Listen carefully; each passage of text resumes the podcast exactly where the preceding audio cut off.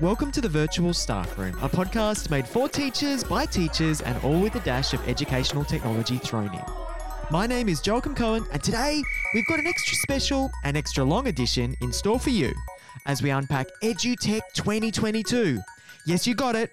One of the largest educational technology conferences in the world is back, and the Virtual Staffroom team were there.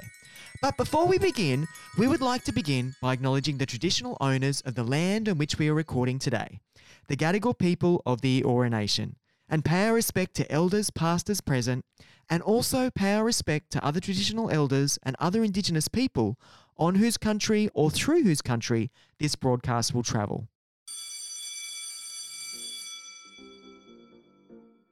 Now today, there is no sign of Yvette, Linda, but we are welcoming a couple of new voices to the podcast. We are lucky enough to have Mark Greentree, Executive Director, Digital Learning, who's not a stranger to the staff room, as well as Amy Phillips, Principal Education Officer of the STEM T4L and leading the teaching and learning component of the Rural Access Gap. Welcome. And it in a fast-paced virtual staff room style, it's time to get down to it. For those of you who are not aware or have never been, EduTech is a huge conference that includes loads of workshops, keynotes, as well as one of the biggest EdTech show floors you will ever see, and is the hotbed for ideas for the classroom, the staff room, and the school. And today we're going to unpack everything we saw and share with you the nuggets of gold that might have impact on your classroom today or perhaps tomorrow. So let's get the discussion going, team. What was the message that stuck with you after the conference? Amy, let's begin with you. Thanks, Joe. Well, I attended a huge range of sessions across the 2 days, so I feel like I came away with so many takeaway bags.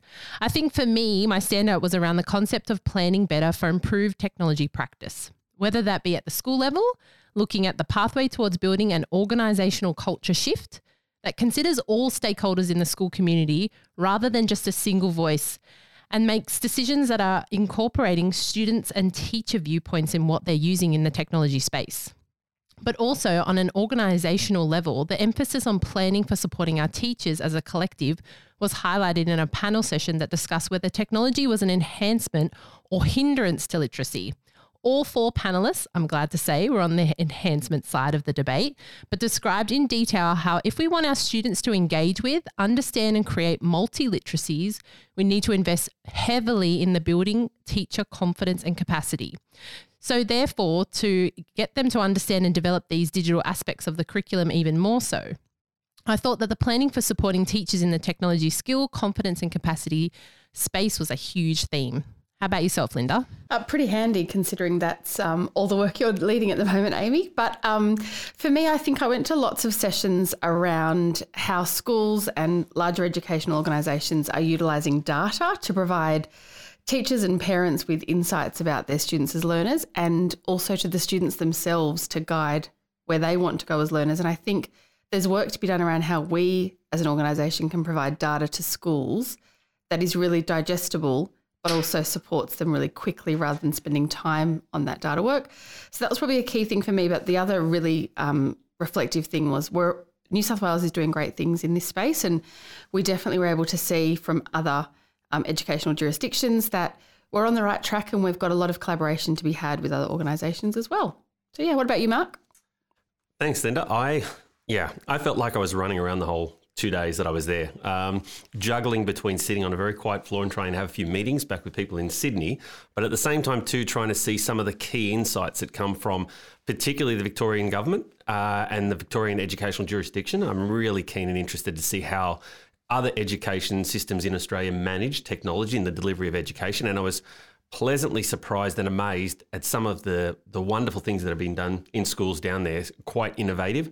And I think they're things that we can look at modelling. However, I guess the other thing, aside from a few of the workshops that I went through that were quite inspiring and some great takeaway messages there as well, I think what struck me, and maybe the exhibition hall is a metaphor for the whole thing, is that it is such a huge space that you can literally get lost in EdTech.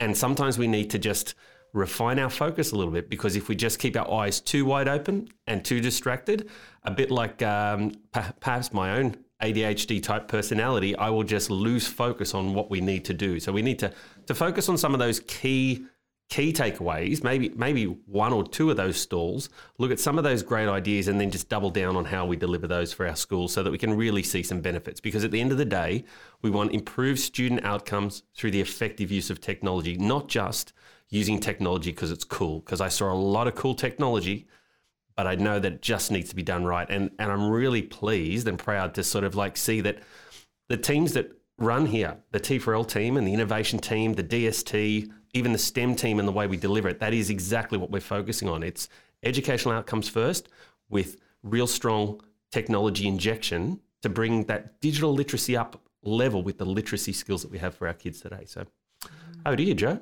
Yeah, oh gosh, you guys are so insightful with those amazing comments. I totally hear what you're saying, Mark, about that need to focus. And I think it ties in with what Amy's saying about planning, and data was not something that resonated with me as well, Linda. But I think what I took away from it was something that was mentioned in the opening keynote by Richard Culatta, who I think is the CEO of ISTE, the International Society for Technology and Education, if I haven't got that wrong. There we go.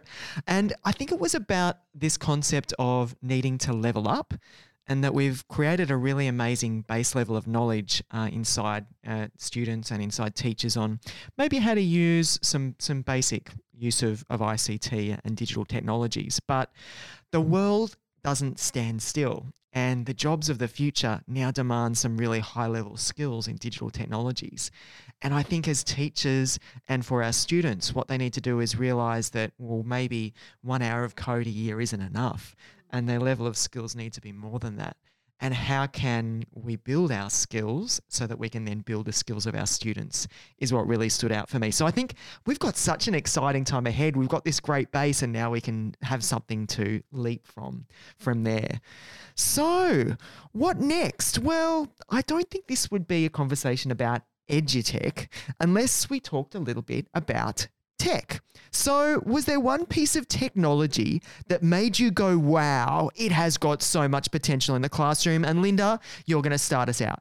Look, I think it was really interesting. The expo floor was probably pretty similar to the Easter Showbag Pavilion. It was quite overwhelming at times. There was lots of new shiny things with potential. You can see how educators would get wrapped up in that expo floor and, you know, think, that looks fantastic, I want to use it. But I was trying to really step back and think about, at a scaled piece, what could be utilised. And look, there were lots of great examples of the way some of our collaboration tools are used to support student learning. But in terms of one actual piece that made me go, wow, it probably wasn't there for me this year, maybe next year. Mark, what made you go, wow? I think I always think with my stomach. So sustainable food and the production of sustainable food, there was, they were printing stuff out literally that you could eat. And the cool thing is that it ties in. We do have a printer here that I recently discovered that also produces chocolate. So if you do look for me and I'm missing, I might be upstairs standing beside the printer waiting for my chocolate to be produced. But the reason why it kind of has that wow factor for me is because we look at how we manage land, we look at how we manage the production of food, and using a different way of coming around to it. I know Thermomix has been doing that for a long time, but printing out stuff like pastries and chocolates and those types of things as a first step. It also comes back to another kit that we're about to put into play, which is our aeroponics kit, to teach students about food that you can grow and eat and consume. And that understanding leads also to further innovation. Further innovation leads to, I guess, further progress in that sort of area. And truly sustainable is what we're looking for with our use of technology. So interesting, Mark, because I think that it does tie into something that's very, close to the hearts of our young people in schools at the moment, that message of sustainability, but also the fact that technology is kind of becoming part of every single sector that exists now, and we don't just think about it in terms of a device. It's got so many more, you know, possibilities, and I think that's really exciting. And that was a really good suggestion there. I think they were also putting water inside some of those food objects to get people to hydrate. Mm. It's phenomenal. Blows your mind. And I guess mine's a little bit like this as well. I didn't see anything that made me go, wow. There wasn't a lot there, a lot of iterations of things, but not great, brand new, exciting things. And mine was all about this idea of sustainability and repairability and upgradability and efficiency. And I saw computers which you can now actually undo and, you know, put in new hard drives, put in new pieces of memory. They're made from recyclable materials, and they think about that sustainability message, and they're thinking about power efficiency. And that made me stand up and say, oh my gosh, we need to be starting to think about this now, because our students care about it. We need to care about our footprint and what we're doing.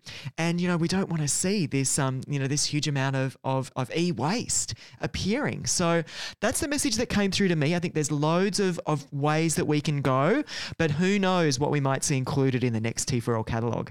Amy, what did you see? I love that analogy of the show bag pavilion, because I definitely felt that. It's extremely overwhelming if you've never been to EduTech before, and you're very much immersed in a lot of cool technology. I agree, Mark. But I think looking at it and looking at how we can utilise it effectively in the classroom space was something that I really looked for. So again, nothing stood out to me, but I've taken a different approach. What I found was the enhancements to accessibility and assistive technology tools more than anything showcased really well by the vendors. So I went to a lot of vendor sessions that showcased the personalisation of learning piece really effectively. And I'm really passionate about making sure our students in the classroom can access learning at their level with what they need, and they shouldn't have to be paying extra for apps or extra for add-ons for that. And I thought that in various sessions I saw, those pieces were so powerful. By turning on a little toggle or, you know, enabling a microphone or something like that, we can really showcase how students can take risks with their technology to access learning at their needs. It was awesome. And that is so powerful, isn't it? It doesn't always just have to be physical products. There can be other great ways that we're enabling access for our students. And I think that sometimes we get wrapped up with those kind of tools only being for a certain segment of our cohorts, but really they provide so many advantages to everyone. The material becomes so much more accessible. Oh, what some great finds there, Amy. That's for sure. Now, the next thing that our listeners may not realise is that there are a lot of school presentations at EduTech. And at the conference. And team, I'm just wondering, was there a story that you heard or that you saw that really warmed your heart and you think might inspire our listeners? Now, Linda, I think we're going to start with you on this one. Now, people, I've been pointing at Linda throughout this session and she's going, oh no, I don't know if I'm ready for this one. So I'm going to take it to Mark. Mark, did you see a story that warmed your heart? Yeah, look, and it warmed my heart because of, I guess, the young women that presented on it, and that's Bendigo Technology High. They're doing a great program down there for STEM and women in STEM, and they're working with a private company to actually strip down old four-wheel drives and rebuild them as electric vehicles. Now, they had the chassis of a Range Rover that they'd stripped down. They had video footage of the girls actually tools in hands, grinders, welders, the whole kit. But just hearing one of the presenters stand up and talking about how she loved packing the axle with grease and ball bearings and just getting her hands right in there and doing the dirty stuff. And I can just see her being successful as a mechanic and as a future-focused mechanic too, looking at the new changes to the industry with regards to EV and the proliferation of EV within the vehicle industry. She spoke with just such a massive passionate approach to the program, but also to the work. And some of her other fellow students were there talking about it and really engaging. You could see that it was a program that actually connected with them properly, the way we desire education programs to connect with every student. And that was really inspiring. And I really got a kick out of just that particular presentation. And it was, there was a huge focus on different types of skills that they were developing about renewable energy, about the whole engineering phase as well. Absolutely. And the way they spoke, they sounded like they were mechanics that had been working on cars for years. You know, they even to the point that they were dropping their ings and they were sort of like saying, yeah, I'll get my hands amongst it and all that sort of stuff. It was quite funny just listening to them talk about it, but just such a passion for it. That's what I want for every student that I teach. Oh, wow. That is a fantastic story. And you know, BAFTA, go and have a look at that one. Look up Bendigo Tech School, find out what they're doing. That's for sure.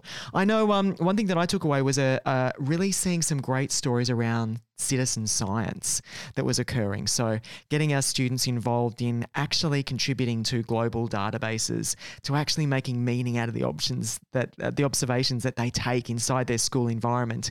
And I heard some amazing, passionate speakers just talk about the opportunities that are available to students and some of the programs that they've run and the successes that they've had that have really inspired students to get outside, take technology out of the classroom too, you know, take photos, report those through to databases and really engage with making an impact. Amy, what did you see?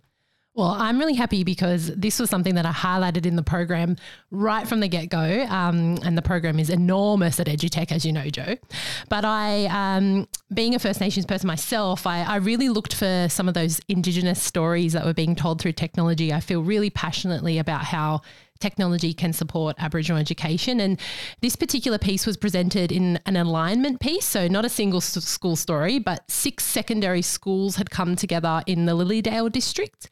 And basically under the initiative, it focused on the needs of local Indigenous students, improving student knowledge, cultural connections, and things like attendance, Aboriginal inclusion. So they built a program based under the strategy that was implemented by the Vic Ed. And basically it focused in and around using human-centered design thinking and emerging and current technologies that focused around yarning circles, workshops to solve real-life problems combined with Aboriginal cultural practice, connections to industry for those Aboriginal students. And they presented that story, and the one line that the speaker was saying is that, you know, a student stood up and said, "I only come to school for this." And I think just hearing that, I kind of teared up because I thought, well, that's why you want your students to come to school. They should feel connected to their learning. So hopefully we can bring back some of those ideas here. I connected really well with the people that led the program because we'd love to support some of our connected community schools in that space to feel the same and be connected in that space with technology. Oh, that's so exciting, isn't it? Gee whiz, that makes you feel like that's exactly why we do this stuff. Absolutely, to make connection to young people, made it meaningful to them. Linda? I think similarly, I was at a session with Mount Waverley Heights Primary School, and they talked about the journey their school has gone on over the last couple of years, and I think it was really interesting to hear how the school kind of stepped back to analyse what they're currently doing, what they want to do, where they want their school to go, and they've invested a great deal of time and energy in that thinking, but they've really done a great job at bringing their whole school community along. And they talked very honestly about the challenges that they were faced through that. And now they're in a position where they've got really remarkable digital literacy right through all of their programs, and just a great story of school success.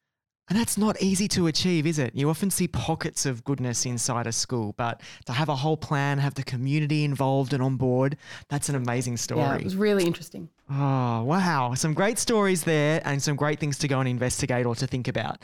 But finally today, I always like to view EduTech as a little bit of a crystal ball. It gives an eye to the future. So, what trends stood out to you, team? What do you think will have impact on New South Wales classrooms in the next 5 years? And Amy, we might kick off with you on this one. Thanks. There was a few themes that I thought, and this isn't, I guess, a new trend that we would probably be predicting, but I think it's something that's probably needing to be built upon or even flipped.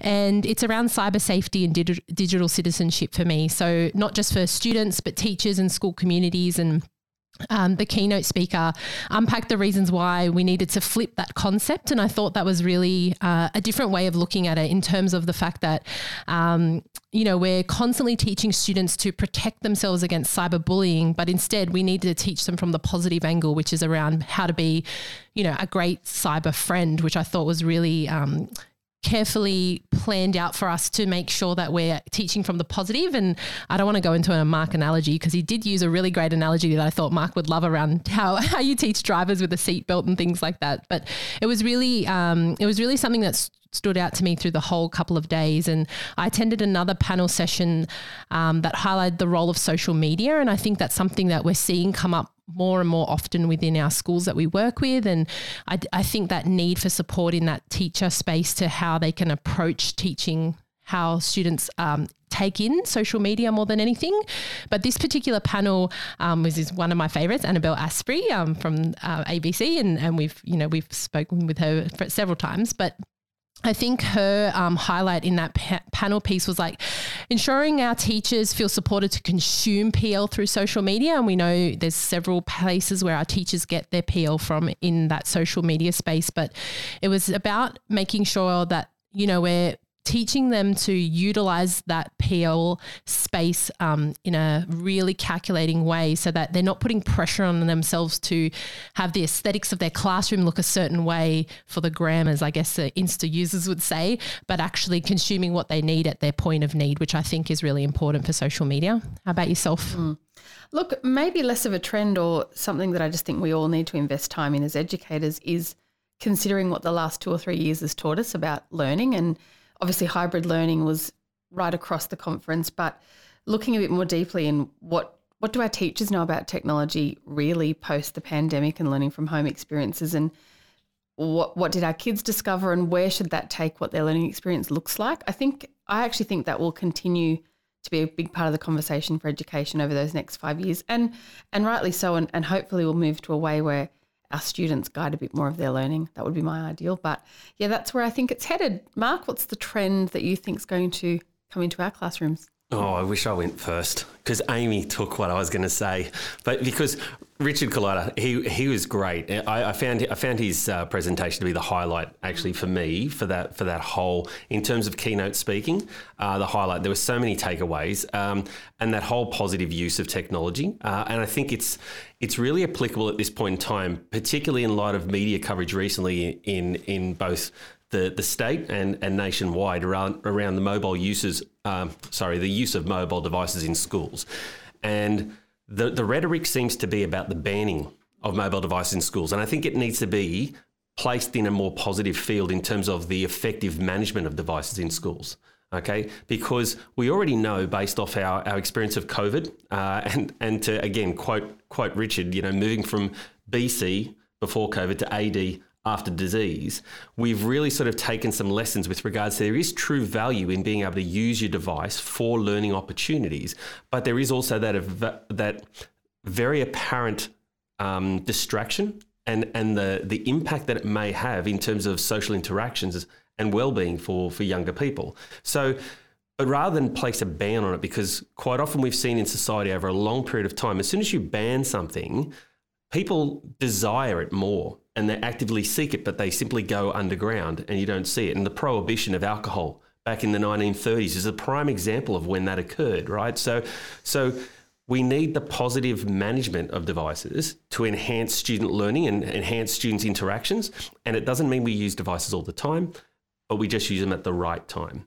And I think the other thing he was talking about was putting together a technology code of conduct, which was built around the do's rather than the don'ts. And switching, I love the term that he used, which was the cyber-friendly or cyber-friendship rather than cyber-bullying. I think that's a key takeaway. But if I really want to jump to the nerd side of my brain, bioinformatics is just a fancy word I thought I'd drop. I think you just wanted to say that word. I don't understand what it means. No. And bioinformatics is, I think, one of these things that we are going to see have a huge insight in education or impact in education. Insights is what the next phase of change, I think, in education, because we all talk about data, really important. It's the insights that teach us something about what the data is telling us that is going to be huge. And what blew my mind in this presentation about bioinformatics was the fact that there are currently online repositories that people can actually go that are powered by supercomputers.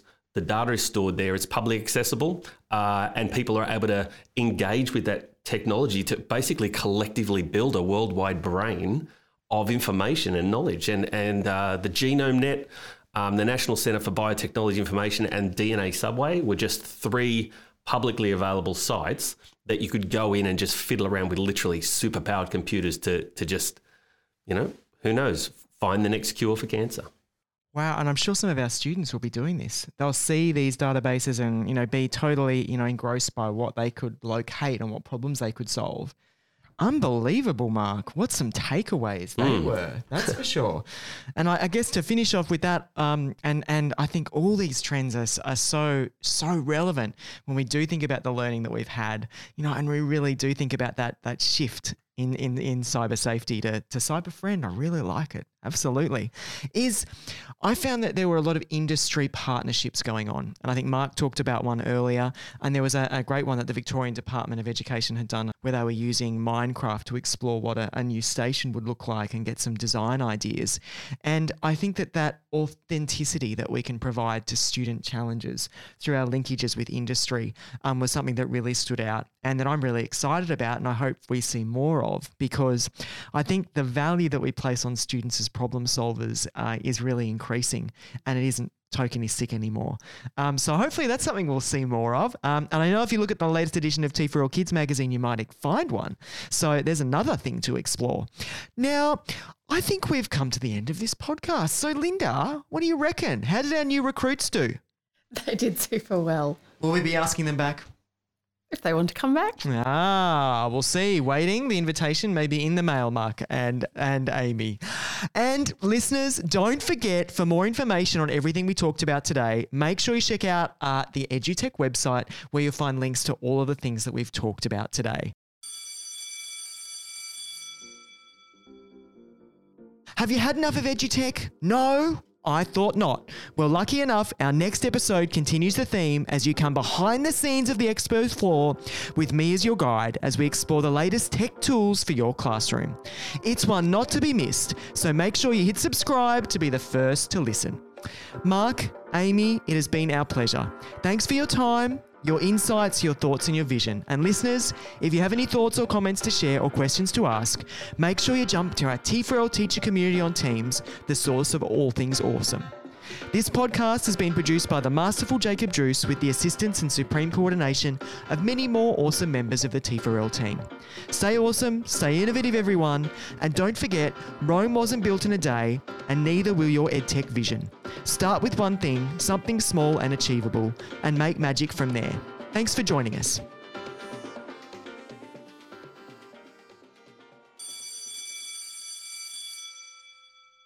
Just a little note, please be aware that all views expressed by the podcast presenters, that's us, are our personal opinions and not representative of the New South Wales Department of Education. Discussions aren't endorsements of third-party products, services or events. And please note that as much as we sound like it, we are not experts in legalese, tech speak or anything in between. We're just passionate people keen to boost technology for learning in the classroom and to help build the skills in your students and for you to solve the problems of tomorrow. Do your due diligence, read further, and if we've got something wrong, let us know. We too are always learning and always improving.